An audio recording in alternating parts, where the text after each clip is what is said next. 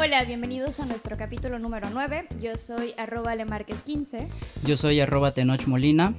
Y el día de hoy tenemos como invitada a Bárbara Pereira.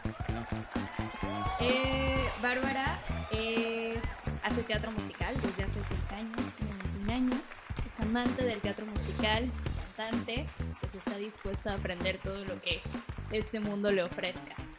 Bienvenida, Bárbara. Gracias. Eh, les platico rápido. La idea de este espacio es conocernos y platicar sobre nuestras formas de hacer arte, teatro, cultura o entretenimiento, y reflexionar un poco sobre las cosas que nos hubiera gustado saber antes de iniciar este viaje en el mundo del arte y la cultura. Así que para iniciar, platícanos, Barbs, ¿cómo comenzaste? ¿Cómo te diste cuenta de que lo que querías hacer era teatro? Mm, bueno, yo le agradezco infinitamente a que mi familia eh, todos están locos. Eh, mi mamá y mi papá son ingenieros, mi hermano está especializándose para ser ingeniero, pero independientemente de eso, nada los, los interpuso, los desconectó del mundo artístico. A mi papá le encanta cantar. Desde que yo tengo tres años, él eh, por hobby, así saliendo de trabajar, se iba a cantar eh, estuvo en muchos grupos, en muchas bandas, empezando así nada más cantando en las fiestas de 15 años, luego pasó a bodas, luego a 15 años, bodas y festejos importantes. Y bueno, al final terminó estando en una big band y para mí fue como, wow. O sea, lo respeté muchísimo, me llamó mucho la atención. Y bueno, yo creo que el cambio más fuerte fue cuando mi mamá decide venirse a vivir a Playa del Carmen. Eso fue hace siete años. Y el primer año que yo estuve aquí fue un año de mucha transición. Yo llegué a los 14. Es una etapa muy adolescente, muy mental, mucho sufrimiento, mucho tirarse al piso y drama total. y por parte de la secundaria hicimos una obra de teatro, se llama Que Plantón, el musical. Yo me aprendí todo, me aprendí las entradas, salidas, los trazos, acciones, las canciones, me aprendí absolutamente todo y dije, wow, ¿qué es esto? Esto me encanta, me fascina y ya estaba próxima a entrar a la preparatoria y dije, necesito conectarme con algo justamente en, para un proyecto de la secundaria nos dijeron, tienen que ir a ver esta obra de teatro, eh, fue impartida por, por Explayarte, presentaron a Ida y ese fue mi primer acercamiento y yo dije, wow, fue en Escaret en el teatro abierto. en el teatro abierto y yo me quedé maravillada de todo lo que estaba pasando, cómo estaba la música en vivo, cómo estaban todos los actores y chiquitos como yo y yo decía, ¿por qué yo no estoy allí? Al año siguiente, este, ya estando en la preparatoria igual, en mi secundaria volvieron a montar eh, otro musical, El Diluvio que viene me invitaron para cantar, ayudarles en toda la parte como técnica, eh, no tanto actuar, estuve más como en, en, backstage y lo disfruté también. Y Explayarte volvió a montar otra obra, se llamó Pippin. Presentaron Pippin, yo dije, wow, lo hicieron en un circo, todo se veía espectacular, las luces, el maquillaje, cómo se subían, cómo bajaban, o sea, para mí fue asombroso.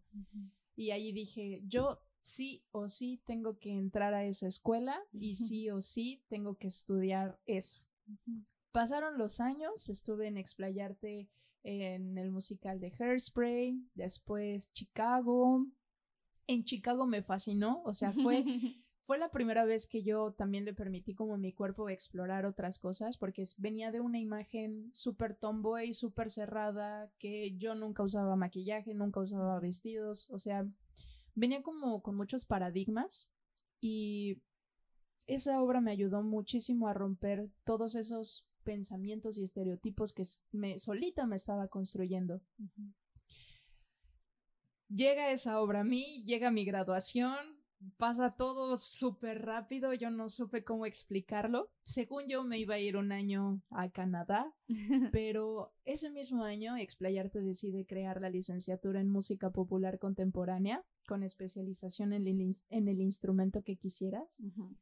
Y dije, esta es una gran señal. ya venía amando la escuela y dije, sí, me, me, fascina, voy a entrarle, quizás hay solo unos meses y ya después me voy a Canadá y todo. Y no, sorpresa, mm, me encantó, me fascinó.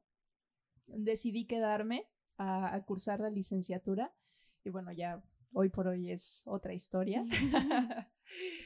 Pero en ese entonces em, fue algo que me ayudó a conectar conmigo misma, a conectar con mis sentimientos, con todos estos miedos que yo venía cargando y que no sabía cómo expresarlos, cómo decírselos al mundo, y que a través de los personajes y de las canciones eran como mis catarsis, eran mis procesos de, de, sacar todo lo que pudiera tener en mí.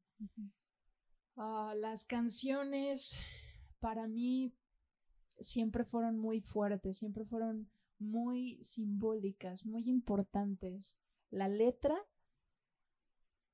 no era simplemente de hablar por hablar, era la forma perfecta y maravillosa de expresar todo esto que no sé cómo decir. Y que era tanta esa emoción que ya no se podía seguir hablando, necesitaba cantarlo.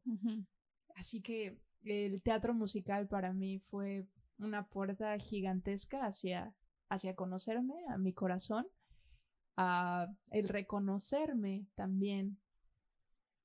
Y no sé, el día de hoy es fascinante todo lo que, lo que esa primera puesta en escena en, en la secundaria me trajo a lo que soy el día de hoy. Súper. Y entonces, tu primer acercamiento al teatro es directamente el teatro musical. Sí, bueno, en el kinder yo siempre era de las que prefería estar todo el tiempo hablando, participando, aprenderme, eh, ay, ¿cómo se llaman estos? Las efemérides, aprenderme las efemérides, este, ser maestra de ceremonias, subir, bajar. Yo, yo a mí me encantaba, cosa que tuviera que tener con el micrófono y que todos me pusieran atención. era, wow, gracias. Ajá. Llegó un momento en el que me cerré mucho, que tuve mucho miedo y creé como una imagen así súper protectora de no, aléjense de mí. Pero después, cuando llegamos aquí a Playa del Carmen, fue donde se, pudo romper esa barrera, porque en Ciudad de México ya tenía como muchas cosas que me venían conociendo y dije, no, allá en playa nadie me conoce, puedo ser lo que yo quiera. y sí, ya em, en la secundaria pues fue esa obra, fue directo con el musical, sí. Súper, ¿y cómo es hacer teatro y sobre todo teatro musical en playa? Porque creo que eso es como la especialidad de Playa del Carmen, o sea, ese es el, el rubro que se le conoce dentro del mundo del entretenimiento, el teatro musical, un poquito el teatro comercial. Sí. ¿Cómo, cómo es formar parte de este mundo? Ay, pues te puedo hablar solo pues por la experiencia que he tenido en, en explayarte. La verdad es que es un acompañamiento hermoso. Eh, la selección del equipo directivo que hacen es muy buena. Mm, en todo momento siempre me sentía acompañada, tanto por mi maestro de canto, de baile, de actuación. Todos siempre estaban muy, muy bien conectados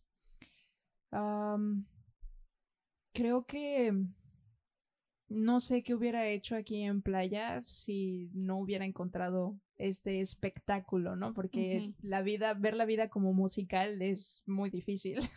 Sí. y yo creo que más que como quitándole como el peso a los maestros, todos estábamos tan hambrientos de conocernos, de trabajar, que mis propios compañeros dejó de ser como un reto de, ah, de, esta lucha como de poder, de quién sobresale más, quién tiene más talento.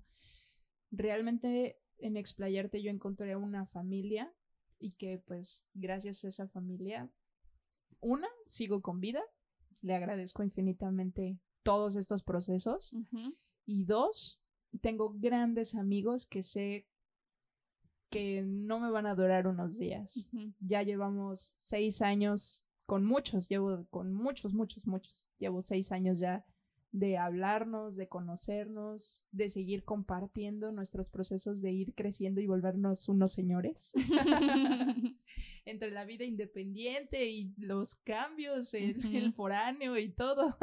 sí, entre que éramos adolescentes y ahorita ya somos veinteañeros que buscan la independencia, entonces. Totalmente, sí.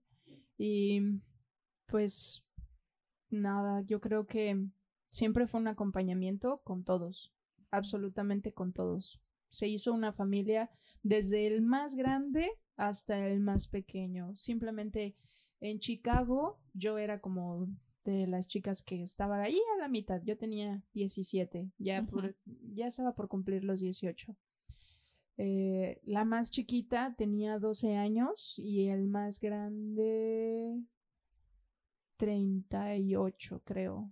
O sea, sí había una, una buena distancia entre nosotros y no importó absolutamente nada. O sea, siempre nos fuimos acompañando durante todo el proceso. Si alguien fallaba aquí, el más grande o el mejor que, que, eh, eh, tenía ah, conocida y aprendida bien esa coreografía o el trazo o la canción, se iba y se quedaba más tiempo con el que estuviera como allí cojeando un poquito. Y el año pasado en Jesucristo Superestrella, todavía la edad se, ah, extendió muchísimo más. La más chiquita tenía 14 y el más grande 64. Sí, sí, sí. Entonces, igual, de la misma forma, siempre nos acompañamos. Oh, qué interesante. qué interesante porque eh, sí, lo que tiene el teatro musical justamente es este trabajo eh, en conjunto, en familia, eh, yo te quiero preguntar, ¿tú cómo ves el arte, la cultura aquí en Playa del Carmen? La veo creciendo todo el tiempo. Realmente cuando yo llegué, sí, todos decían, ay, es que aquí no hay nada que ver, es que aquí no hay nada que hacer. Y era una vil mentira. Real, lo que era triste era que no había buena publicidad, no habían buenas formas de cómo compartirlo.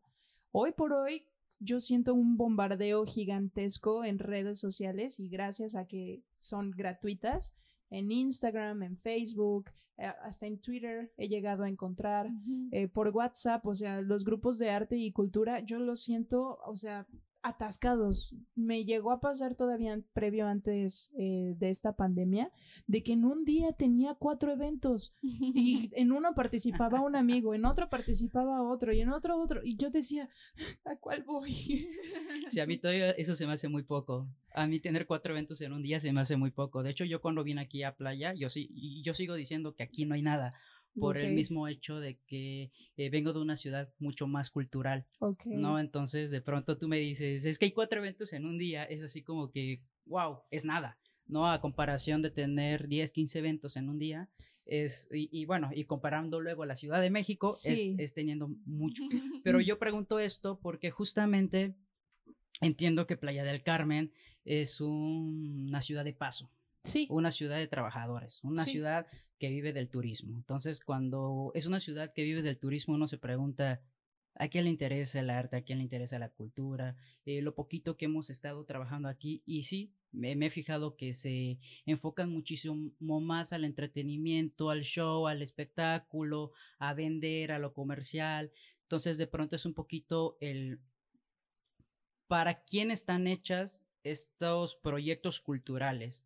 Para la gente que lo puede pagar, para la gente que conforma todo una, eh, un núcleo cultural o para todo público. ¿Quiénes pueden acceder aquí en Playa del Carmen a estudiar una carrera eh, en el medio del arte, ¿no? Porque fue lo que me preguntaba mucho cuando yo llegué.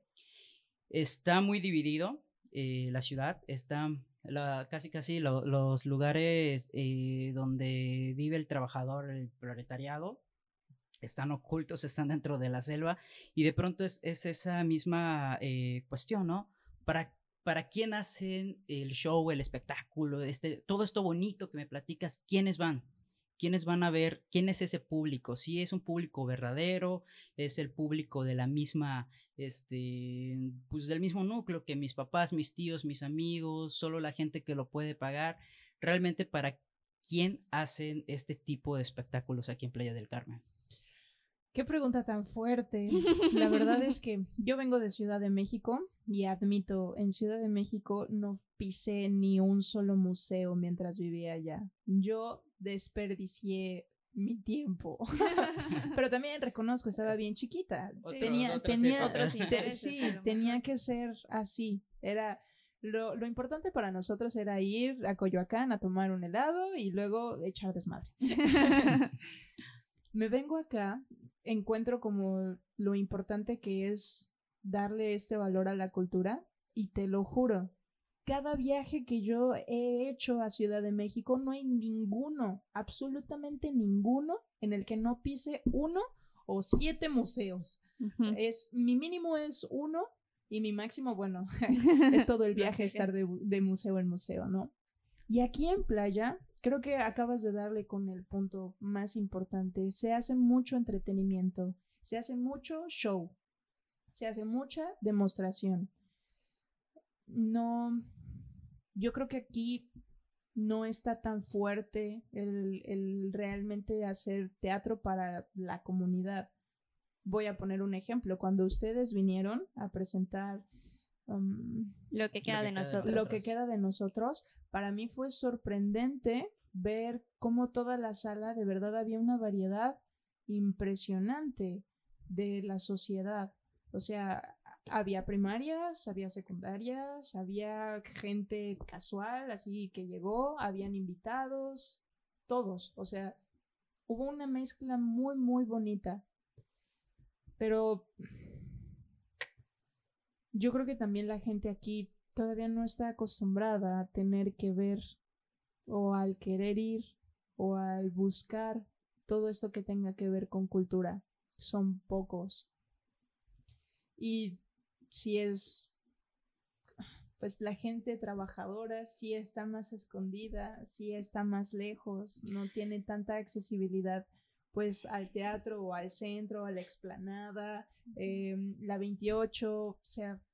Sí, más que nada, o sea, te pregunto, tú que, tú que estás, que conoces más este, este núcleo cultural de Playa del Carmen, porque e, era algo que a mí me, me, me gusta cuestionarme, ¿no? O sea, eh, por una parte, pues si cruzas la calle, la federal, si cruzas la federal, pues ves al turista, ves eh, lo bonito que es Playa del Carmen, ¿no? Y como que del otro lado ya está el ejido, están las colonias, pues las colonias donde viven las familias locales, ¿no? Sí. Y pues para ser una ciudad de paso, eh, tengo entendido que espacios culturales son muy pocos, son muy pocos, pero también sé que hay muchos muy buenos proyectos musicales que están sucediendo, que hay gente muy talentosa que está sucediendo, pero también de pronto es ese dónde se queda, ¿no? O sea, si se expande, no se expande, eh, porque eso pasa en todos lados, ¿no? O sea, a veces sí pecamos de que pues nuestro proyecto solo lo puede ver quién pueda pagar, ¿no? O sea, a veces esa accesibilidad y todo, ¿no? Ahorita incluso el Internet que se vuelve algo ya eh, súper eh, cotidiano, mucha gente no lo tiene y por lo tanto no puede tener este, clases en línea y, acceso a, una educación que ha dejado de ser gratuita, ¿no? Sí. Entonces, eh, esto se lo pregunto porque em, lo poco, lo, muy poquito que he visto de, de teatro aquí, está en pañales todavía. O sea, se queda en pañales. Me ha hablado mucho, Alex, de, de explayarte y de, de, estas grandes, este, eh, estos grandes proyectos, estas grandes eh, cosas que hacen. No me ha tocado verlo, tengo pero, muchos discos, te no te preocupes. Pero, pero, eh, por lo mismo yo le preguntaba, yo le preguntaba a Alexia, ¿qué es explayarte? O sea, ¿de dónde sale? ¿Tiene que ver con bellas artes? ¿Tiene que ver con, con estas grandes instituciones del arte que llevan años? ¿Es privada? ¿Cómo funciona? Porque a mí se me hacía muy interesante el, uno, tener una escuela en una ciudad en donde pues el arte no es, no lo es todo, ¿no? Es como que, qué bien por arriesgarse a poner una escuela de este tipo y qué bien porque va a venir gente que, que, le va a interesar, ¿no? O sea, en todo caso, o sea, creo que mil veces sí se hubiese pensado el hecho de la ponemos o no ponemos una escuela de arte, ¿no? ¿Y, por qué no? O sea, pero como dicen por ahí, una, una ciudad, un pueblo sin, sin arte y cultura es una ciudad sin identidad, ¿no? Sin alma. Entonces, entonces creo que, que eso es lo, lo, importante, pero también me surge la otra parte. O sea, seguimos entonces privatizando lo que es la cultura o si le llega a los chicos de la Colosio, de Villas del Sol, de, todas, de, toda esta gente que al final de cuentas, pues, entre comillas, ¿no? El arte, la cultura sigue siendo y se expande para todos, porque a veces sí nosotros podemos decir, no, pues es que eh, se hace esto y esto y esto y esto y esto y esto y esto y esto y esto, pero ¿quiénes van? Pero ¿quiénes van? ¿Quiénes están? ¿Quiénes están presentes? ¿Para quién lo hacemos? ¿No? O sea, eh, puede estar muy padrísimo mi proyecto, pero lo siguen viendo los mismos de siempre. Entonces, ¿qué ha, qué ha hecho esta nueva eh, comunidad cultural de, de, tu gente, ¿no? De, de todos estos que tú conoces para atraer estos nuevos públicos? Porque yo sí estoy en contra de decir es que la gente no está acostumbrada, la gente no tiene por qué acostumbrarse al teatro, porque esa es la chama del artista, ¿no? O sea, a veces yo puedo hacer una obra súper maravillosa, pero el boleto te cuesta 450 pesos. Entonces, sí es así como que, úchales. O puede ser gratis, pero pues mi obra es muy intelectual que la señora del mercado no lo va a entender, lo vaya a ver y va a decir, ah, me aburrió, mejor me quedo a mi casa a ver, a ver otra cosa, ¿no? Entonces, es un poquito de de qué están haciendo para atraer nuevos públicos, qué están haciendo ustedes como artistas jóvenes. Tienes cuántos, 21, años y tienes un currículum súper extenso. O sea, ¿dónde, qué, qué está sucediendo para que esto que tú estás haciendo, que son, por lo que entiendo, la camada que viene a explotar lo cultural en Playa del Carmen, sea cultural, para todos y no para unos cuantos. ¿Qué está sucediendo? O sea, ¿ustedes cómo lo manejan? ¿Cómo, cómo se mueve esto? Voy a contestar un poquito antes de, las, creo que la segunda pregunta que hiciste de las 800, no, no, no. Em, hay algo que me, a mí siempre me detona y muchísimo, es que real hay muchas compañías, hay muchos proyectos que se han encargado muy bien de tratar de hacerles eh, eh, buscar el patrocinador ideal para que con él pueda llegar y expandirse bien la publicidad que incluso en mi misma escuela, en Explayarte, o sea, con, hay una compañía, no voy a decir nombres, hay una empresa más bien, hay una empresa que compra 100 boletos para todos sus trabajadores por función se los da a sus trabajadores y les dice, ten, estos son para, para ti, tu familia y tus hijos, y no van. Y para, o sea, para la escuela es un golpe muy fuerte, o sea, lo agradecen mucho porque tienen el patrocinador, pero ese lugar dicen, ah, ¿cómo puedo hacer yo también que los chicos de la Colosio, los chicos de Villas del Sol, de verdad vengan? ¿Cómo, o sea, hay muchas estructuras que todavía hace falta romper y hay que buscar la forma de cómo romperlas y volverlas de una manera atractiva, porque si a mí me cambiaron la vida y me siguen dando vida, yo sé que va a haber niños y niñas que les va a cambiar todo. Simplemente el año pasado igual con la compañía este, Apasionarte, que presentaron Amor sin Barreras de manera gratuita, se afiliaron con el DIF. Eh, todo el proceso del montaje fue gratuito. Estaban 40 chicos en escena, 40, 48 creo, en escena, que llegabas a ver el teatro y decías, el teatro se está quedando chiquito para este tipo de proyectos, ¿no? Y el teatro lleno. Eh, hubo gente de todos lados. Y afortunadamente se está empezando a expandir.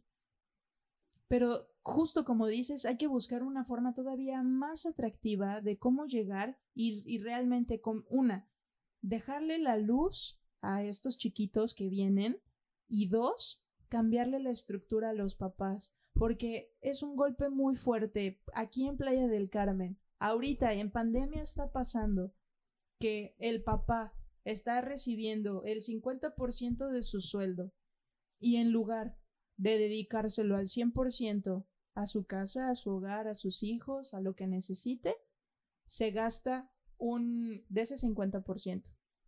Se gasta el 75% de sus 50 en alcohol. Eso es un golpe muy fuerte. Porque ¿qué es lo que están viendo los niños? ¿Qué es, ¿Cuál es el mensaje que les están dando sus padres? Ahí hay un trabajo todavía mucho más grande que hay, que hay que meditarlo y se va a encontrar una forma. Yo estoy segura de que se va a encontrar una forma. Pero ahorita hay muchos humanos aquí en playa que les mueve el alcohol. Sí. Y las drogas también. Sí, sumando un poquito a lo que dice Barbs, es que Playa es una ciudad que funciona distinto a otras. Por ejemplo, aquí esta concepción de los fines de semana o de los días este, de descanso no existen como tal. O sea, las horas de trabajo del trabajador promedio son muy largas y muchos niños, tanto niños como adolescentes, les toca crecer solos y les toca estar solos muchas horas y mucho tiempo. Y en estos últimos años, el cómo ha crecido la ciudad con estos fraccionamientos nuevos, digo, nunca está que haya más fraccionamientos significa que está viniendo más gente, pero son fraccionamientos muy alejados, que pues si tu papá y tu mamá trabajan todo el día y aparte vives en situaciones ya sea de alcoholismo, de violencia o de, o de drogadicción y tu fraccionamiento está súper, súper lejos, es muy poco probable que tú como, como niño, como adolescente, tengas la posibilidad de venir al, al centro cultural. Algo que yo sí he notado un poco como espectadora, no tanto como comunidad artística, porque al final entre que voy y vengo aquí en Playa y, Mérida, ¿no? Pero como espectadora, a mí me pasó mucho en la carrera, que yo cuando venía tenía la, la chance de ver musicales de explayarte y veías el teatro medianamente lleno, o sea, sí veías gente que estaba pagando. Me tocó ver las Cats y Aida en, en Escaret. Wow. Y a mí me sorprendía eso de, o sea, estás llenando el teatro de esta de Escaret con boletos que no son económicos. Es porque sí hay un interés, o sea, sí hay espectadores que están dispuestos a, a pagar por esto, ¿no? Que es lo que muchas veces a nosotros nos hace falta, ¿no? Como el espectador que esté dispuesto a pagar tu boleto de entrada. Y con esta, un poquito digo, está Explayarte, que es una escuela privada, pero también ahorita ya tienes una escuela de iniciación de limba, que hace 10 años era cosa imposible, un poco como lo platicaba yo la vez pasada, o sea, cuando yo me fui era porque pues nada más podías estudiar administración o turismo, entonces elige, ¿no? Y no había nada, o sea, sí no habían tantas oportunidades como las hay ahorita. Y recordando un poquito, sí hay uno que otro grupo que se dedica como al teatro o al arte comunitario, pero que siguen estando muy underground, o sea, que siguen estando un poco muy escondidos y que trabajan en zonas de foco rojo, aquí en playa. Sí, creo que también hace falta como voltearlos a ver un poquito y a lo mejor no echar la mano, pero sí visibilizar un poco más el trabajo de lo que estas compañías y estas personas hacen que es lento pero seguro. Sí, y que me imagino que también tiene mucho que ver el apoyo que puede disponer eh, Secretaría de Cultura, que bueno, no sé si acá hay una Secretaría de Cultura. Todavía es instituto. O es un instituto y cómo se maneja em, con la ciudad, que entiendo que la ciudad está a 6, 5 horas de aquí, ¿no? Que es Chetumal.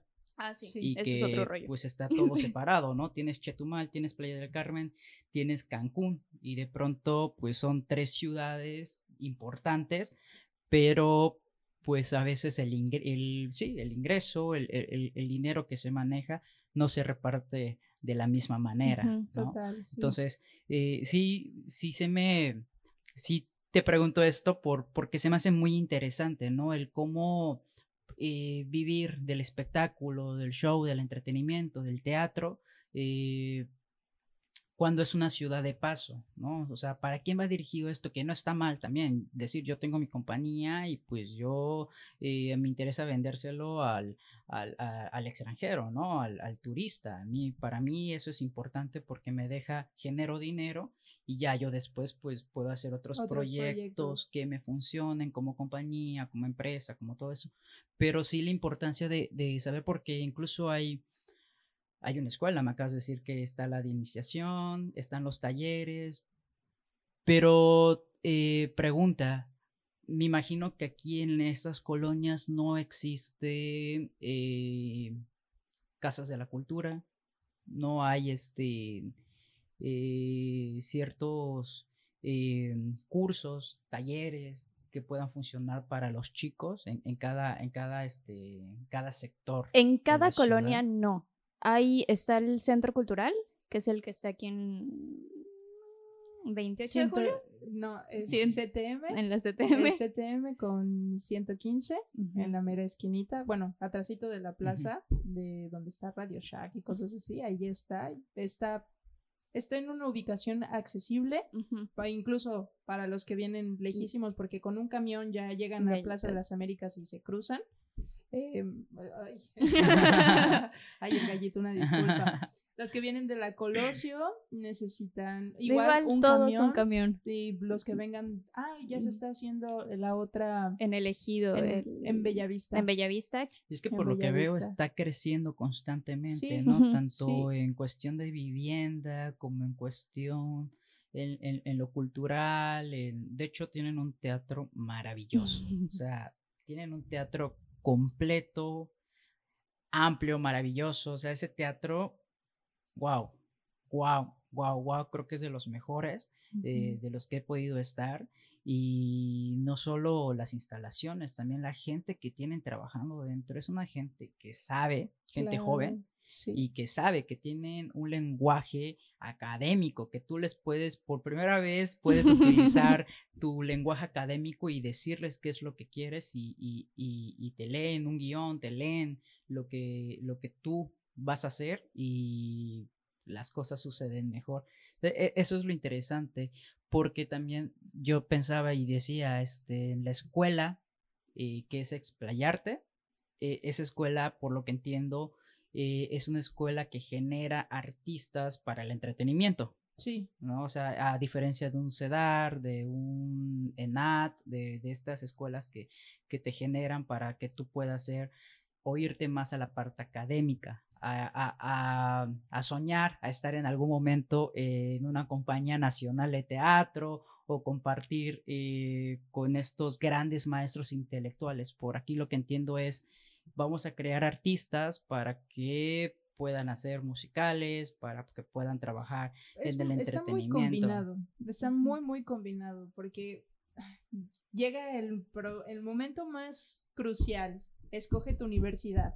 A los 18, a los 18 años, casi casi, tienes que decidir a dónde te quieres ir, porque aquí no hay que estudiar relacionado a, y tengo muchos amigos que de explayarte se han ido a Ciudad de México, a Mérida, a continuar, pero ya especializándose más. Y que sí, o sea, los encaminan un poquito más a, todo este teatro intelectual, ¿no? Pero mi caso, por ejemplo, me llevó al 100% al de entretenimiento. O sea, para mí los musicales son una cosa bellísima. O sea, es, es mi vida. Así vivo todo el tiempo. Y yo creo que la semillita que principalmente dejan, porque no lo hacen con una conciencia al 100%, lo hacen sin querer queriendo, es dejarte este gusto y este amor por el arte. Simplemente a que explores, disfrutes y lo que el pasito siguiente que quieras dar es bienvenido. Y aquí, contestando a tu, creo que cuarta pregunta de las anteriores que me hiciste, Creo que uno de los problemas más grandes es que la gente viva pensando en dinero y queriendo dinero. Por ejemplo, yo ahorita estoy con un proyecto de crear mi compañía de teatro, se llama Aloha Teatro, Amor al Teatro. Y realmente estoy escribiendo una obra de teatro musical. y realmente yo lo que busco es compartir mi mensaje y en el proceso de ir escogiendo a los personajes, de ir trabajando en esta exploración, en encontrar en el actor todo el amor al teatro, no lo estoy viendo como dinero, lo veo en una aportación consciente y voluntaria.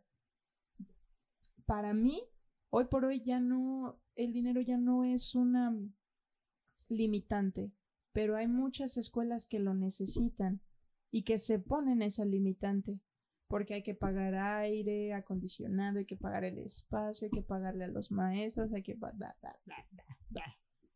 Y si el maestro no tiene un ingreso, no tiene necesidad de quedarse en una escuela, no puede hacer proyectos para las comunidades, necesita meterse a los hoteles, pero en los hoteles se siente frustrado porque tiene que cumplir ciertas cosas, es el mismo show todos los días, es la misma actividad todos los días y nada más la gente va rotando. Entonces es, es todavía como que los engranes eh, no, no terminan de entrar al 100% porque están en una búsqueda desesperada de dinero, pero no porque realmente lo quieran, o sea, no es su deseo, que por ellos podrían compartirlo y regalárselo a todo el mundo, pero tienen que pagar sus impuestos, tienen que pagar su casa, pagar su vida independiente. Entonces el mismo maestro no tiene una estabilidad fuera y no tiene el apoyo. Nuevamente, no hay un apoyo gubernamental que diga, ten, quédate tranquilo, tu proyecto va a salir, estoy aquí para ti, yo te apapacho, tú échale todas las ganas del mundo mundial y dale. Ay, mm, se me fue la palabra. o sea, los sueltan. Sí. Sí. A gallinas entre lobos. Sí, sí, creo Que, es lo interesante también del teatro espectáculo, del teatro entretenimiento, el cómo generan también eh, sus propios, sus propias estructuras económicas. Eh, no esperan de una convocatoria o que, que, salga un apoyo. A mí algo que, que te he escuchado decirlo como cuatro o cinco veces y me encanta es publicidad. ¿No? Entonces, el que se preocupe por una publicidad, el que se preocupe por vender el, el, pues el proyecto, para mí eso, o sea, es de aplaudirse porque bien, y eso es lo que, lo que yo sí aplaudo mucho de este tipo de escuelas, como Explayarte, como, como la tu compañía, como lo que están haciendo ustedes, que ustedes lo que hacen es vender, haciendo ya un ladito como que esta cultura es para todos, es ahora yo con esta empresa que tengo, eh, con, este, con esta compañía que yo tengo, obviamente no soy solo yo. Tengo que pagar que el taxi, que el vestuario, que el maquillaje, tengo que comprar esto y esto y esto y esto y esto. Algo que sí aplaudo es eh, el que no esperan que, baje una convocatoria del gobierno o esperar que cada seis meses este, salga, una, salga una convocatoria que, nunca se sabe a quién se le dio. y, pero, por ejemplo, esto que tú me dices, que cada vez que se tiene una, una presentación, eh, una empresa compra 100 este, boletos para sus empleados, ahí tú dices, sí, ya hay un vínculo directo con esas empresas y vayan o no vayan, haciendo un lado eso, ya se está haciendo este vínculo donde el dinero se está generando a través del arte, ¿no? Y eso es muy importante porque creo que también esto es una de las enseñanzas que a ustedes les dejan, sí. de el tengo que sacar mi proyecto adelante, a ver, ¿cómo lo vamos a hacer? Y de pronto de ser... Em, artistas, de ser actores, de ser bailarines, nos volvemos todos, o sea, por lo que entiendo, se vuelven todos eh, pequeños. Relaciones este, públicas. Y, gente que invierte, ¿no? Que dice, a ver, ¿tú cuánto tienes? Y son pequeños inversores que ya están haciendo teatro y juntamos 15 mil, 20 mil pesos. ¿Qué podemos hacer con esto, no? Y luego hay que recuperarlo. Entonces, creo que eso es, también es es muy importante porque a diferencia del teatro, que no es entretenimiento, entre comillas, sí esperas siempre que venga la beca, sí esperas siempre que el gobierno te diga, vamos a tener un monto y prepárate para hacer tu convocatoria y, escribirlo lo más chingón posible para que te podamos dar 20 mil pesos. Y eh, lo que tú dices, relaciones públicas, ¿no? Eso es lo que yo les aplaudo, porque tú me lo platicas y yo digo, tú me estás platicando una empresa, me estás platicando eh, algo donde va a correr dinero, donde se va a generar dinero y eso es muy importante porque el artista no vive del aplauso, ¿no? Tú ahorita me platicabas antes de la entrevista que tomabas, que, que tomas varios talleres y cursos y todo cuesta, sí. cuesta, no solo el tiempo, no solo energía, cuesta dinero y de pronto es, le estoy invirtiendo, le estoy invirtiendo a mi herramienta que es mi cuerpo para que yo después pueda hacer un proyecto en donde con mis, otra, con mis otros socios, la gente que va a invertir conmigo, ya sea 10 o 100 pesos, podamos sacar adelante este proyecto y que mejor poder ser redituable para poder tenerlo. Entonces, estas también son las cosas que, que aplaudo y creo que también tiene mucho que ver por cómo se maneja playa, ¿no? Como, como este, pues aquí corre muchísimo, muchísimo dinero y, y creo que son estas enseñanzas muy, muy padres porque empiezan a generar una propia empresa, empiezan a generar por cuenta propia un negocio, que habría que verlo de esta manera, un negocio, una empresa de entretenimiento para poder llevar teatro musical, música, danza, lo que tú quieras, a gente que en este caso sí te va a comprar un boleto en taquilla y te lo va te lo, o sea, lo, lo va, a va a disfrutar el proyecto que te costó tiempo, esfuerzo, dinero. sí. Yo creo que, eso es lo importante. Sí, sí, también, o sea, yo le reconozco mucho a Playa del Carmen, o sea, porque yo lo aprendí desde día uno que estuve en Explayarte, de que era muy, muy importante conectar con los dueños de las empresas, porque aquí tienes la accesibilidad así. Aquí el dueño de la empresa vive a dos cuadras de su local, casi, casi tienes la facilidad de conocerlo, de encontrar una forma de cómo generar patrocinio y ya sea en, especie o en impresiones o en efectivo, llega. Hay gente que realmente te lo da por, esta, por este afán de querer compartir con todo Playa del Carmen. Yo le reconozco muchísimo a, mi escuela, a, a Explayarte, porque realmente ellos en muchas ocasiones se han quedado en números rojos, así, pero atroz y han encontrado la forma de cómo año tras año se presente un musical. Bueno, excepción este, que este. íbamos a montar los miserables. Pero bueno, ya será después. Pero encuentran una forma de cómo sí o sí continuar, que no, que no les permita la preocupación económica el dejar la enseñanza y la experiencia a los chicos, a los jóvenes. Porque el día de mañana que partamos a otras ciudades o que estemos en otros lugares, somos muy conscientes de lo importante que es hablar, comunicarnos y decir cuáles son nuestras necesidades.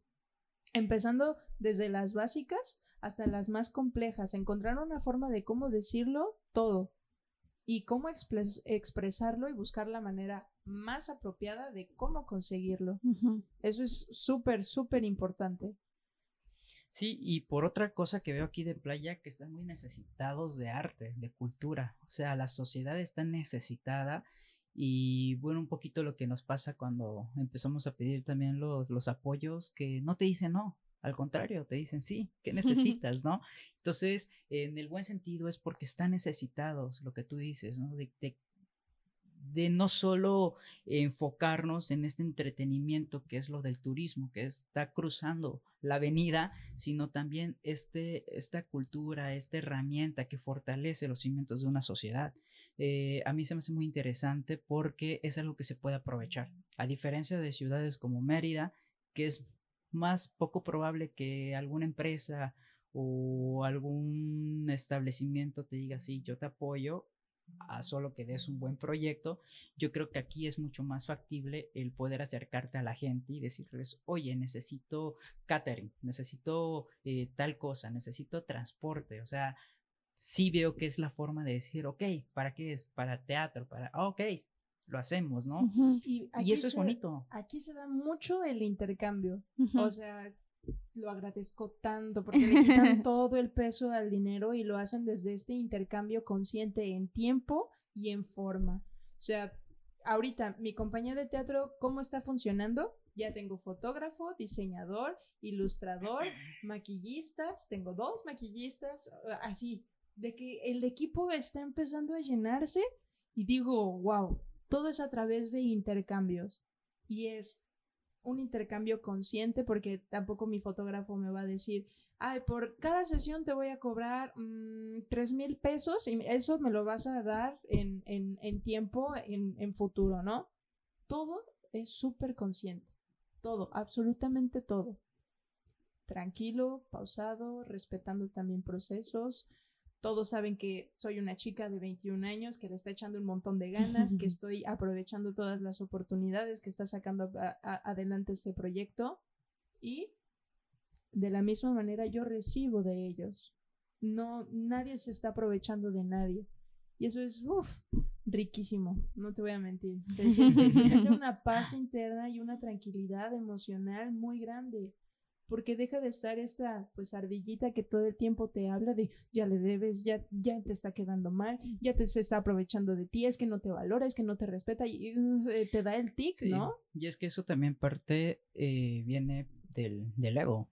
¿no? Cuando, cuando ya tienes experiencia, cuando ya tienes eh, un recorrido, pues ya va a ser mucho más, más difícil eh, regalar o donar tu trabajo, ¿no? Ya empiezan el, no, pues es que yo ya tengo un currículum y te cuesta tanto, ¿no?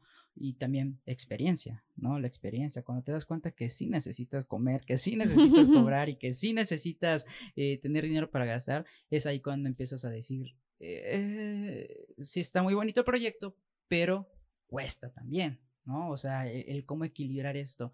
Ahora, por lo que tú me platicas, es, es, es padre, ¿no? Porque todos comienzan en este mismo nivel y decir, sí, nos vamos a ir apoyando, vamos a ir haciendo esto para que ustedes más adelante puedan ser los que empezaron desde cero, los nuevos maestros, la nueva camada, la nueva figura de artistas que entonces ahora sí van, van a decir, vienen los más chavos, los más jóvenes, entonces, ¿cómo guiarlos para que puedan hacer sus proyectos, puedan bajar, aprender a bajar recurso, porque pues también, ¿no? A, veces es necesario bajar el recurso, porque si no los del gobierno se lo clavan y pues este, pues no quiero hablar mal de mi, de mi cabecita de algodón, pero pues se lo clavan y este y es necesario porque es un derecho también que nos corresponde a nosotros como sociedad tener, ¿no? Bajar ese recurso del gobierno a, que se lo queden ellos, pues venga chepa acá y hacemos teatro, hacemos, o lo gastamos en algo. Pero eso es muy interesante, ¿no? De cómo se van creando estas nuevas, eh, estas nuevas compañías, tu compañía. A, mí tú me, me, lo platicas y yo digo, wow, me gustaría conocer a toda esta gente porque hace mucho que no conozco gente que pueda hacer esto, ¿no? Que, que, que diga, este, yo eh, doy esto, yo, ah, vamos a hacer esto, vamos a hacer lo otro, sí, porque para empezar se tienen que enamorar del proyecto. Claro. Para hacer algo así se tienen que enamorar del proyecto, no cualquiera te va a decir, no, sí, yo te doy mi tiempo. No, no, o sea, ah, o sea, a mí que me interesaría saber cómo los enamoraste para que te digan todo eso, ¿no? Para que tengas dos personas que maquillan, eh, fotógrafo y todo, se tuvieron que enamorar del proyecto y sentir lo suyo para decir, este tiempo no es desperdiciado. Y tal vez ahorita no voy a recibir algo, pero algo em, monetario, pero en experiencia, en currículum, en, energía y pues sobre todo en, esta, en este núcleo. En esta comunidad, en un colectivo. Vamos a hacer, vamos a cambiarlo, ¿no? Vamos, vamos a hacerlo. Eso es lo que me llama mucho la atención de Playa del Carmen, porque hay una infinidad de artistas yo cada vez que veo a los artistas callejeros, aquí, los que bailan breakdance, los que, los que se ponen el penacho, y o sea, son artistas, artistas que yo digo, wow, o sea, talento. Aquí en Playa del Carmen hay un talento y Luego Alex me platica que hay gente que hace rap, que hace musicales, que hace este, fotografía, que hace no sé qué tanta cosa, el juego de pelota, todo eso. Es así como que, wow, wow, y, aparte, pues que no solo son mexicanos, ¿no? Hay una de todo. mezcolanza de todo que puede ser mucho más eh, enriquecedor la cultura y el arte. Ahora es por dónde empezamos, ¿no? Por dónde vamos agarrando todo eso, pero lo de tu compañía se me hace genial porque yo creo que es lo que todo artista sueña en su momento. O sea, ahorita que me lo platicas, eh, recuerdo cuando quise y cuando inicié mi compañía que, que era esta parte, sin embargo, pues eh, ahí en la ciudad ya tienes mucha gente ya que ha recorrido, ¿no? Y que te dice, no, pues sí, pero pues ¿qué onda? ¿Cuándo son las fechas? Porque también tengo agenda llena. Tú dices, híjole, pues no tengo nada, o sea, todavía lo estoy pensando. Y, y tú me platicas esto y digo, qué padre, qué padre porque es un, es un, es una unidad, es una familia. Se vuelve una familia, se vuelve una camada de amigos, de artistas que van a subir juntos de, de nivel y en su momento van a lograr cosas muy interesantes, ¿no? Entonces, me da mucho gusto que a tu edad, tus 21 años, ya estés pensando de esa manera, ¿no? De, de, crear una compañía, de hacer asociaciones también, ¿no? De decirle, hey, tú vente para acá, vente para acá, vente para acá, como un grupo de música, como una banda, como una banda de, de música, ¿no? A veces agarramos, a ver, tú qué tocas, tú qué haces, pam, pam, pam, pam, pam, y ahora ya listos, vamos a sonar. Híjole, sonamos mal, no importa. Vamos a ir mejorando conforme al tiempo y si no mejoramos, pues pues ahí está el ejemplo de Café Tacuba. sí, yo creo que yo creo que Playa todavía es en el ámbito artístico todavía es una comunidad. O sea, la ausencia de la academia, la ausencia de lo intelectual ha hecho que permanezca como comunidad. Porque un poco lo que platicábamos, o sea, Expla de alguna manera te enseña podremos o no estar de acuerdo con muchas cosas de la escuela, pero de alguna manera te enseña a ser productor, a gestar, a buscar, a generar, a, generar, a, buscar inversión privada. Y cuando recapitulas en tu proceso cultural, pues lo que decías hace rato, ¿no? O sea, nuestras grandes aspiraciones es estar en una muestra de teatro donde el gobierno te paga tu estadía durante la semana, ¿no? O pertenecer a la muestra, a la compañía nacional en donde sabes que tienes un pago fijo. Va a estar tu mensualidad fija que viene de nuestros impuestos. Entonces, sí creo que muchas veces al, área académica o al área cultural le hace falta pensar en el, rollo de la gestión y en el rollo de la producción y en el rollo de la cosa privada y de la inversión. Y Playa, vuelvo un poquito desde, desde espectadora, porque tampoco estoy tan inmersa y de, la, y de la poquita gente que he podido conocer como en el ámbito es que todavía es una comunidad, o sea, los ves los ves acompañándolos a las obras de Explayarte, los ves en el recital de danza de la academia, los ves en la obra de silla móvil, o sea, no, los ves a todos siendo parte por gusto y por acompañamiento, más no como por compromiso o por quedar bien, ¿no? Por llenar el coco intelectual. Pero bueno, platícanos. Em, estás en un proceso todavía de formación. Sí. Y pues a este punto ya son casi seis meses encerrados. Entonces, ¿cómo surge? O sea, ¿cómo es aprender a la distancia?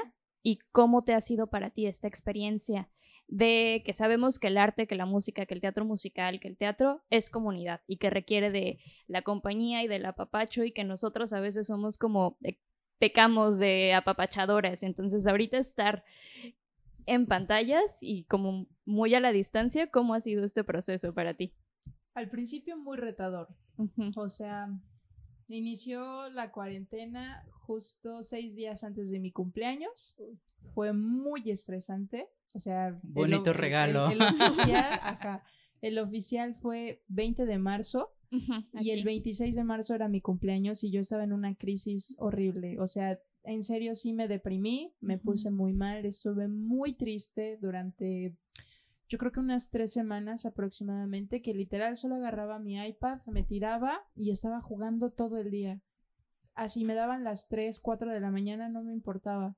Me la pasaba durmiendo todo el día y me ponía muy mal, porque eh, sí, al principio hubo, como mucho apoyo de tranquilo, todo va a pasar, solo es un mes, no te preocupes, vamos a regresar y más fuertes que antes. llegó un momento en el que no, ya no iban a ser 40 días nada más, se empezó a extender y extender y extender. Y yo le agradezco muchísimo a Playa del Carmen que me ha conectado con gente tan bonita y tan hermosa que tiene una vibración alta, que realmente viven en una conciencia y una coherencia constantemente. Y le quiero agradecer, lo voy a nombrar especialmente a Juan Manuel. Él ha sido mi maestro, un gran terapeuta, un gran amigo, un hombre hermoso que él por sus experiencias y, y golpes fuertes en la vida, quedó cuadrapléjico y al día de hoy es un gran músico, un gran cantante. Han pasado 12 años que su vida le cambió radicalmente y hoy por hoy su tiempo está en inversión a todo el mundo que quiera despertar.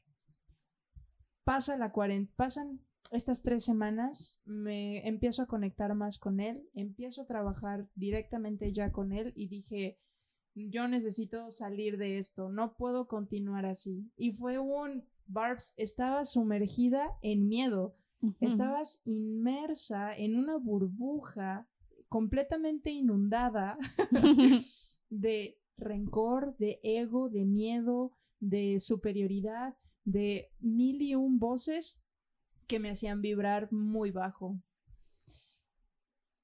Pasa justamente esto y dos semanas después de que ya empiezo a trabajar directamente conmigo, o sea, sí o sí tuve que hacer un trabajo y una limpieza interna muy, muy fuerte. Eh, y surge un, un workshop de teatro musical en línea. Y yo, ah, caray. ¿Cómo? ¿Pero cómo le van a hacer con las clases de danza? Yo todavía me lo pregunto cada que doy clases.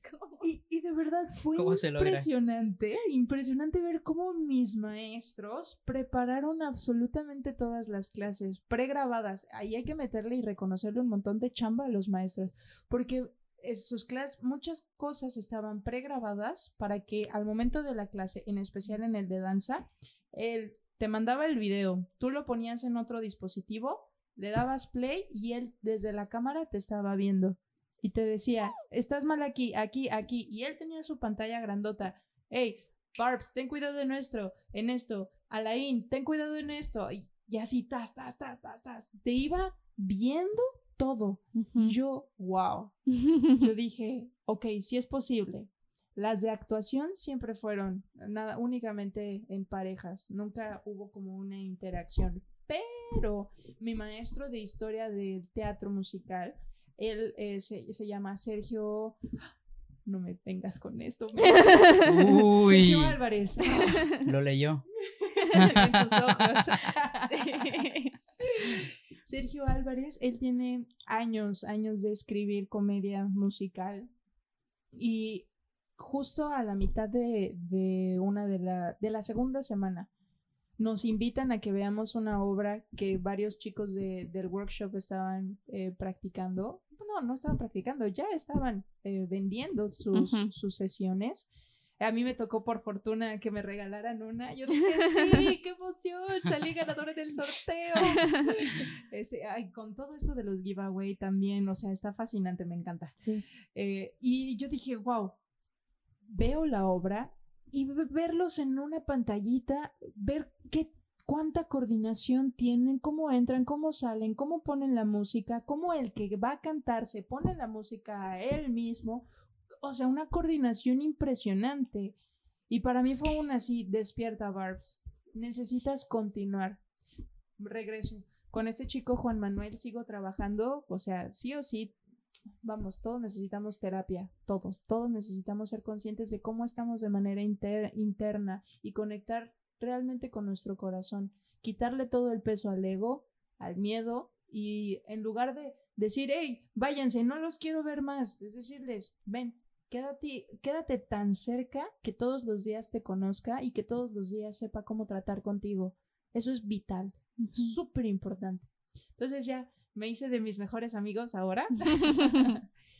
y empecé a escribir. Hubo una noche que hubo una tormenta impresionante aquí en Playa del Carmen que de verdad casi se inunda todo. Mi casa casi se inunda. Para mí eso era todo. Porque era lo único que veía. Ah, y ahí empezó un musical. y ahí empezó el musical. No, de verdad, no dormí nada esa noche. Y, es, y me la pasé escribiendo esta obra de teatro. Está inspirada en, en Juan Manuel, en mi amigo, combinado con una amiga de él, combinado con mi vida y así tomándole cachitos de todo lo que ha pasado. Eh, en esta historia, a ver si se los adelanto un poco. Uy, en exclusiva. en exclusiva con ustedes. El protagonista se llama Bash. Bash se queda dupléjico, o sea, a diferencia, allí tomé como varias partecitas. Fallece su papá y entra en un duelo muy, muy grande. Justamente el día de su cumpleaños tiene el accidente, muere su papá y puede volver a, sentarse hasta un año y medio después. O sea, sentarse y agarrar la cuchara le tomó un montón más. Es un es contarles mi vida casi casi, pero desde una obra de teatro combinado con la de mi maestro, combinado con la de mi amiga y compartir el mensaje más importante que para mí lo es ahora, es vivir en conciencia y crear conciencia, compartirla a todos, a todos, a todos, a todos, a todos, absolutamente todos, porque estoy segura que a partir de allí lo demás se va a dar de manera inmediata. El arte se va a dar así, va a ser un exponencial, porque la gente ya no va a encontrar en los números una forma de cómo expresarse. Ay, sí. Y entonces en el problema que Juanita Pérez, que, nah, ahí no te estás expresando, estás intelectualizando. ¿Cómo expresas? Bailando, cantando, actuando, pintando, creando, cosechando, mil y un formas más. Pero usas tus manos, usas tu cuerpo, la catarsis viene desde adentro, es un, una bomba gigantesca. Entonces, para mí hoy se volvió más que tratar de meterles arte así de, hey, tú, pinta, ven conmigo, o hey, tú, dibuja. Yo me estoy enfocando más en compartir a todos, absolutamente todos, mis amigos, los más grandes, los cuarentones, los treintaitones, los veinteintones, los, los chiquitos, mis alumnitos, mis alumnitos son la cosa más preciosa. A ellos les dedico todo el tiempo y todo el amor que pueda para que en esta conciencia que en la que vivo al día de hoy, se emane y los inunde a ellos para que ellos solitos se encuentren el camino. Y los acerco con todas las personas que pueda para que se sientan acompañados. Al final somos seres sociables y nuestro crecimiento es diario. Así que esta conciencia para mí es todavía más importante que el arte. O sea, está arriba. Y es como visualízate en una forma tan perfecta y tan hermosa porque ya lo, ya lo eres. O sea, no importa cuántos pensamientos puedas tener, tu cuerpo ya es maravilloso. Ya eres, eres, eres Dios realmente, pero aquí quítale todo el peso al egocentrismo, a la prepotencia. Eres una copia exacta y no me meto en religión, eres una copia exacta de lo que es Dios. Y tienes manos, tienes piernas. Gracias a Dios que las tienes. Y si no las tienes, tienes otras habilidades. Tienes tus ojos, tienes tu nariz, tienes tus oídos. Y si tampoco te funcionan, hay algo, hay algo por lo que estamos aquí y ahora, viviendo en este tiempo presente, en esta pandemia, en estas crisis. Tenemos una misión de vida. Y si el día que nosotros queramos, vamos a poder sacarle todo el jugo a esta misión. Si no queremos, vamos a trascender. Llegará el momento en el que nos despidamos de este cuerpo, de esta mente, y seguiremos el camino. Pero todo el tiempo la evolución y esta conciencia va a ir pasando. Va a ser un y un día, cuando estemos todos listos, o la gran mayoría esté listo, les aseguro que el mundo, que quede grabado, ¿eh? Que quede grabado. el mundo va a trascender. Nosotros somos un reflejo también de ella. Sí. Así que yo me siento segura, tranquila. Hoy por hoy vivo en amor, en paz, respeto las medidas que se piden, respeto todas las cosas que dan, porque a ellos les hace sentir seguridad, pero en mi intimidad o en mis procesos, en mis espacios, yo vivo a lo que también vibre la otra persona. Y vivo en mi conciencia, vivo en mi tranquilidad interna. Gracias. Muy filosófico. Hasta que regresemos otra vez a compartir espacios. Por favor. Con la gente. Sí, yo creo que va a ser muy. Eh, no sé qué tan difícil vaya a volver a, hacer el reencontrarse con la gente, ¿no? Cuando, cuando todo esto pase, en algún momento, el poder compartir otra vez eh, el abrazo, el espacio, ¿no? Tal vez. Eh, algunos puedan tener este pensamiento positivo, pero otros todavía no. O sea, el cómo nos vamos adaptando también a este otro momento y sobre todo el cómo vamos otra vez adaptándonos a estas, bueno, aquí, por lo que veo aquí en playa ya se adaptaron muy bien eh, en, cuestión de, salir a la calle y todo eso, porque aquí parece, parece verano.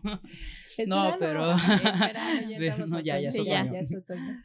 Pero esto que tú platicas, ¿no? Eh, estas sintonías, e, esto, cómo también nos vino a cambiar esta pandemia al cuestionarnos todo, ¿no? Este, qué hago, qué no hago, cómo lo puedo hacer, el cómo me tengo que adaptar a las nuevas modalidades de, pues, si antes, si antes me costaba estar en contacto con el otro, nosotros que nos dedicamos al, al arte y ahorita sucede esto, cómo los procesos cambian, cómo eh, cambia también la pedagogía del maestro, como pues, todo esto que sabíamos, un 13 de marzo nos los quitaron.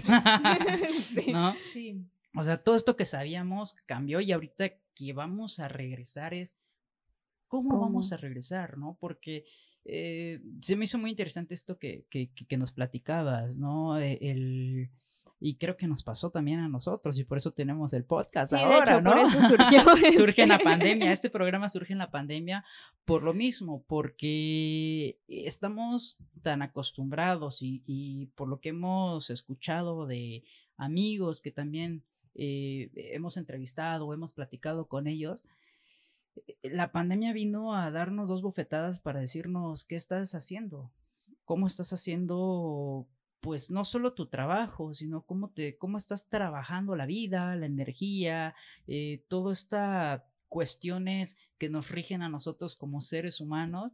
Y de pronto también viene el, ¿qué haces? No, no pues hago teatro y, ahora eh, soy, pues, soy artista, pero galerías, museos, todo está cerrado el cómo te adaptas, ¿no? El cómo, pues no es lo mismo que, que la persona que tiene un trabajo fijo en una tienda departamental tenga que ir todos los días y tenga una mensualidad a uno que vive de taquilla o vive de convocatorias o cómo le hace, ¿no? De fijo muchos tuvimos que empezar a dar clases. Claro, sí, Y, encontrar la forma de cómo adaptarnos. Claro. Aprenderle de Zoom, de Meet, de la herramienta que cada quien quisiera, pero teníamos claro. que adaptarnos. Sí, y, y, esta parte también de cómo nos viene a afectar la ansiedad, la depresión, y de pronto lo empezamos a romantizar también, ¿no?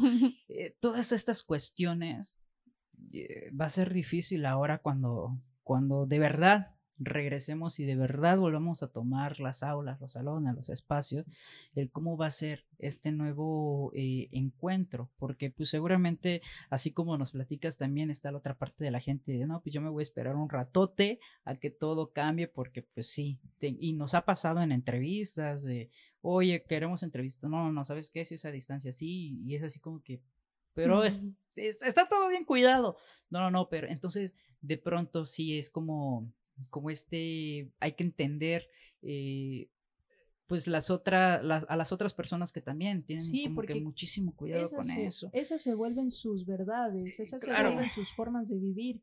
No les podemos romper o quitar al 100% esta forma, porque ellos están viviendo y pensando allí.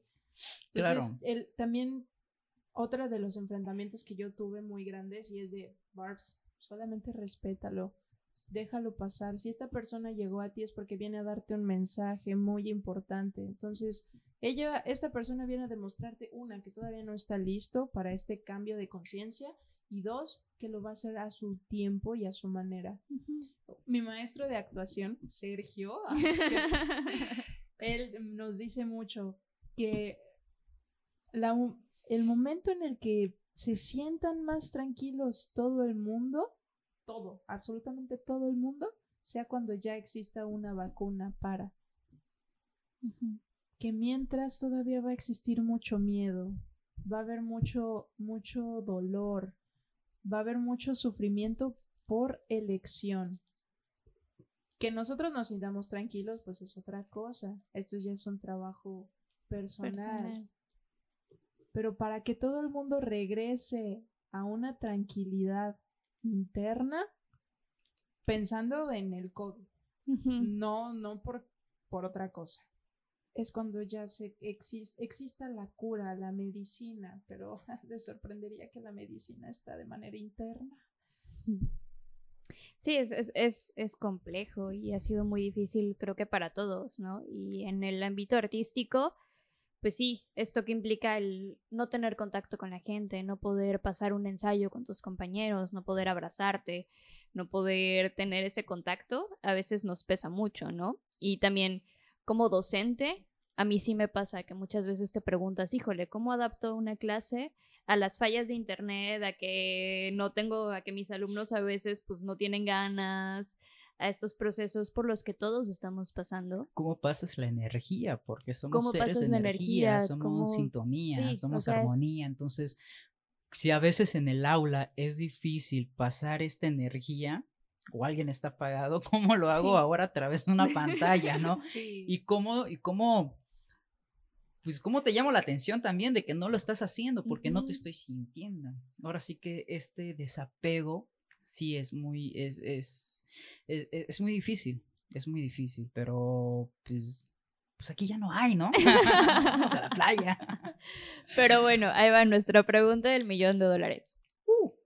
Si te hubieran dicho todo esto antes, pandemias, teatros musicales, Playa del Carmen, ausencias, cambios de vida, cambios de energía, ¿volverías a elegir el teatro musical como carrera y como profesión? Definitivamente. Yo creo que me hacen ser la persona que soy al día de ahora y no me cambiaría nada. Nada. Mi pasado es tan hermoso y es tan perfecto, pero lo digo de una manera consciente, porque mi vida no fue color de rosa. Sí, sí, sí. No, no digo que fue así de, ay, sí, tranquilidad, paz, alegría. no.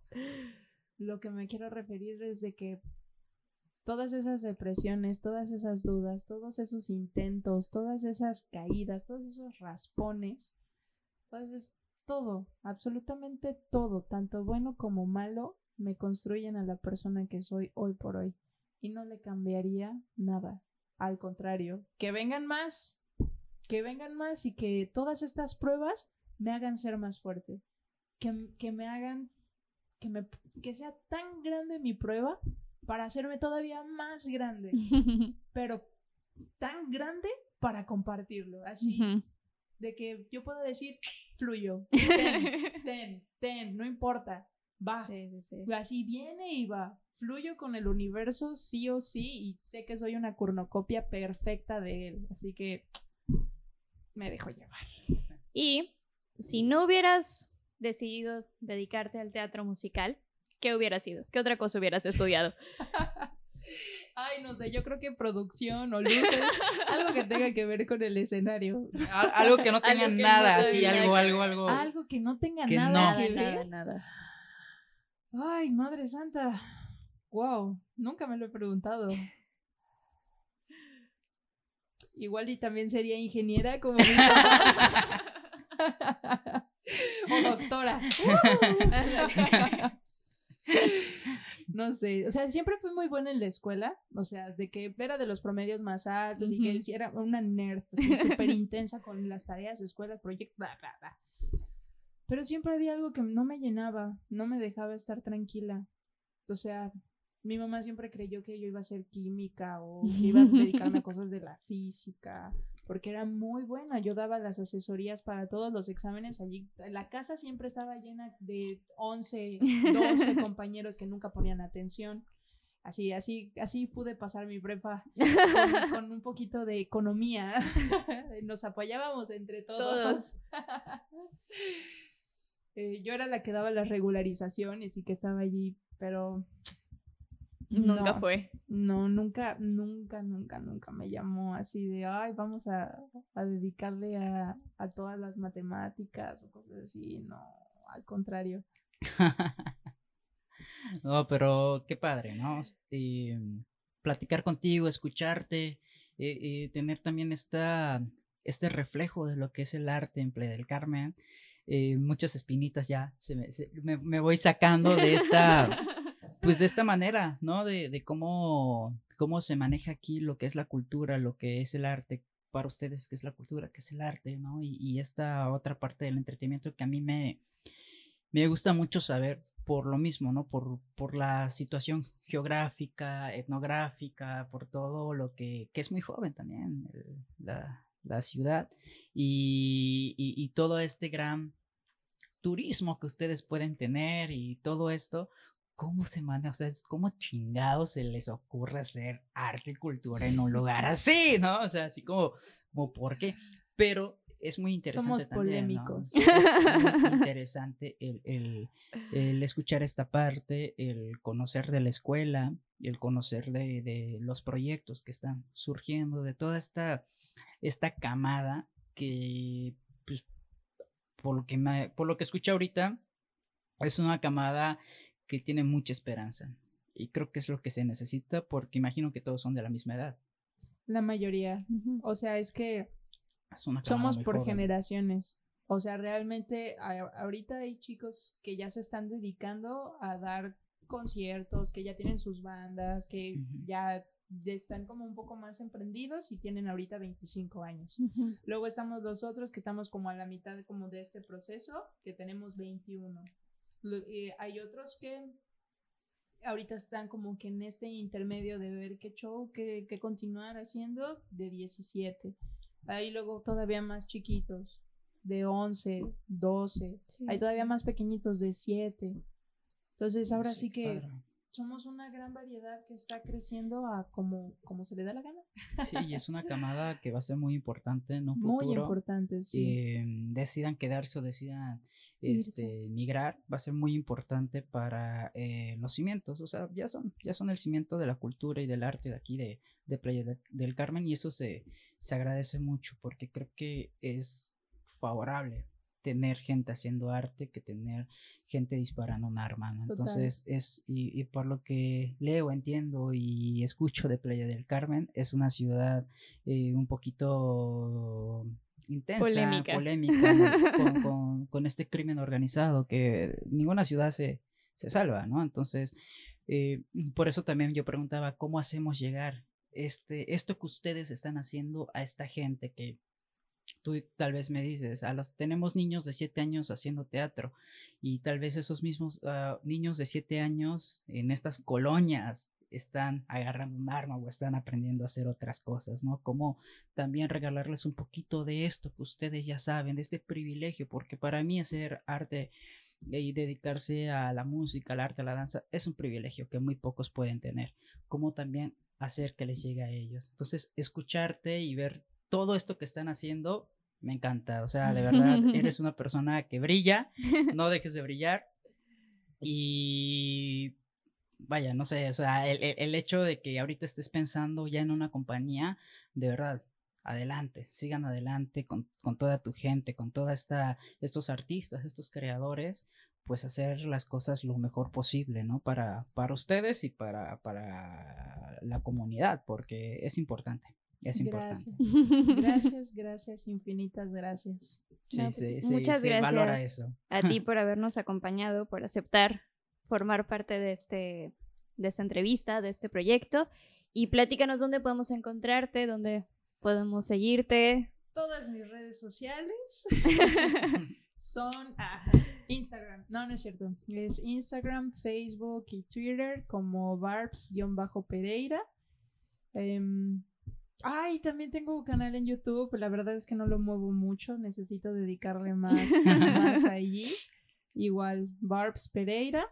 Y mi compañía de teatro que próximamente ya va a estar con todo. Eh, Aloha Teatro. Muy bien. Pues ahí las podemos, los podemos, podemos revisar todo tu trabajo, todo lo que has hecho, lo que vas a hacer. Sí, faltan muchas actualizaciones, pero sí.